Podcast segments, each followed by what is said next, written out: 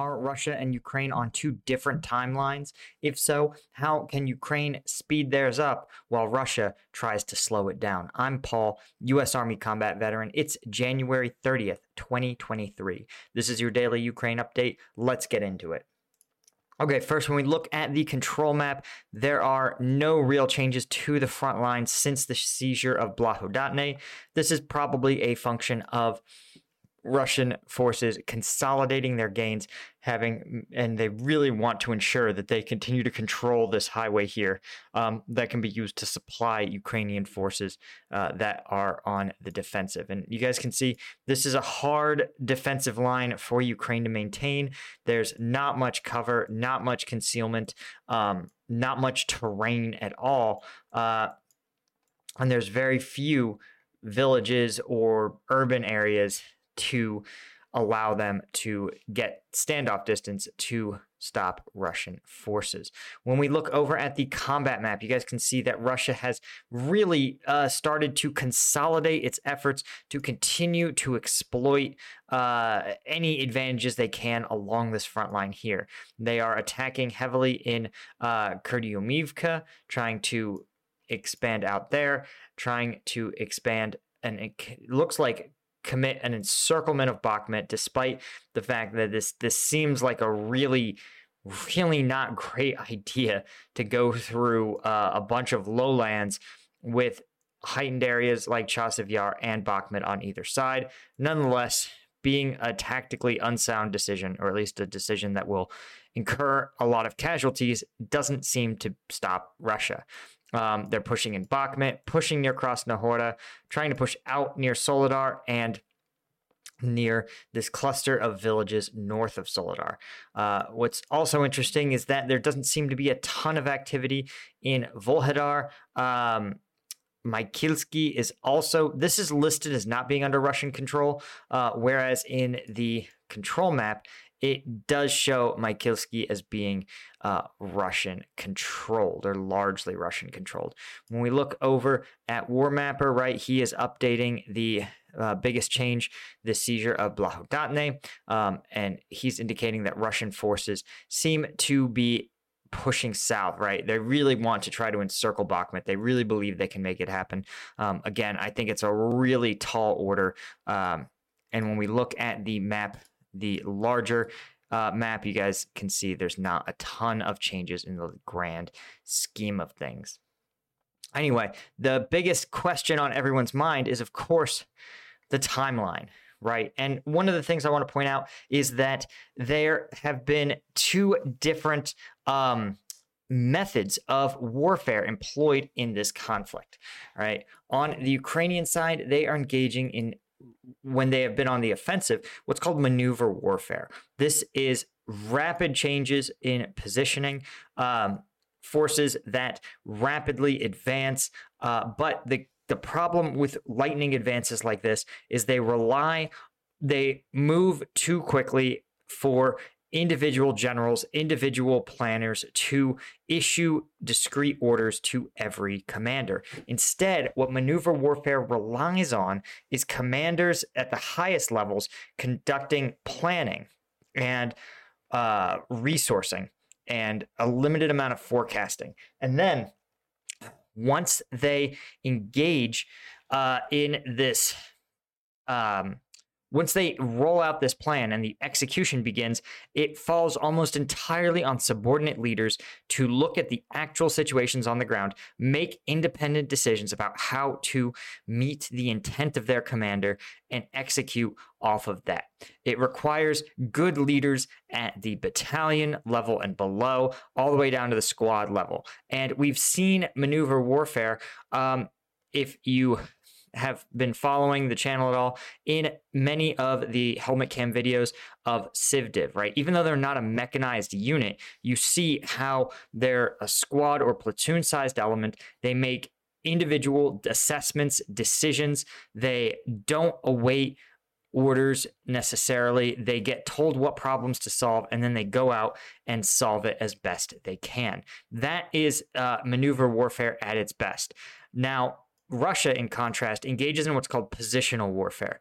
Positional warfare is favored by countries which do not have mechanized forces um, to rapidly move across the battlefield. It relies on centralized planning, it relies on economies of scale, um, and that's what Russia is engaging in. The problem is positional warfare is also can be thought of as attritional warfare.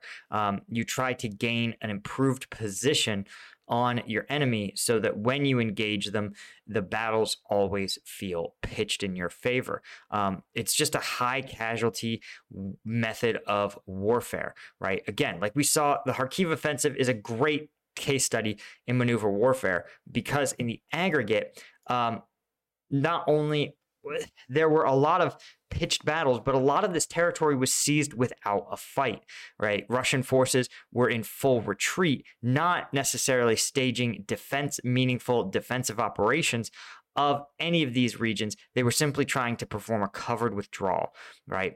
And so, in contrast, right, you look at Bakhmut, and we know that Bakhmut probably not going to go down without considerable fighting if it goes down at all.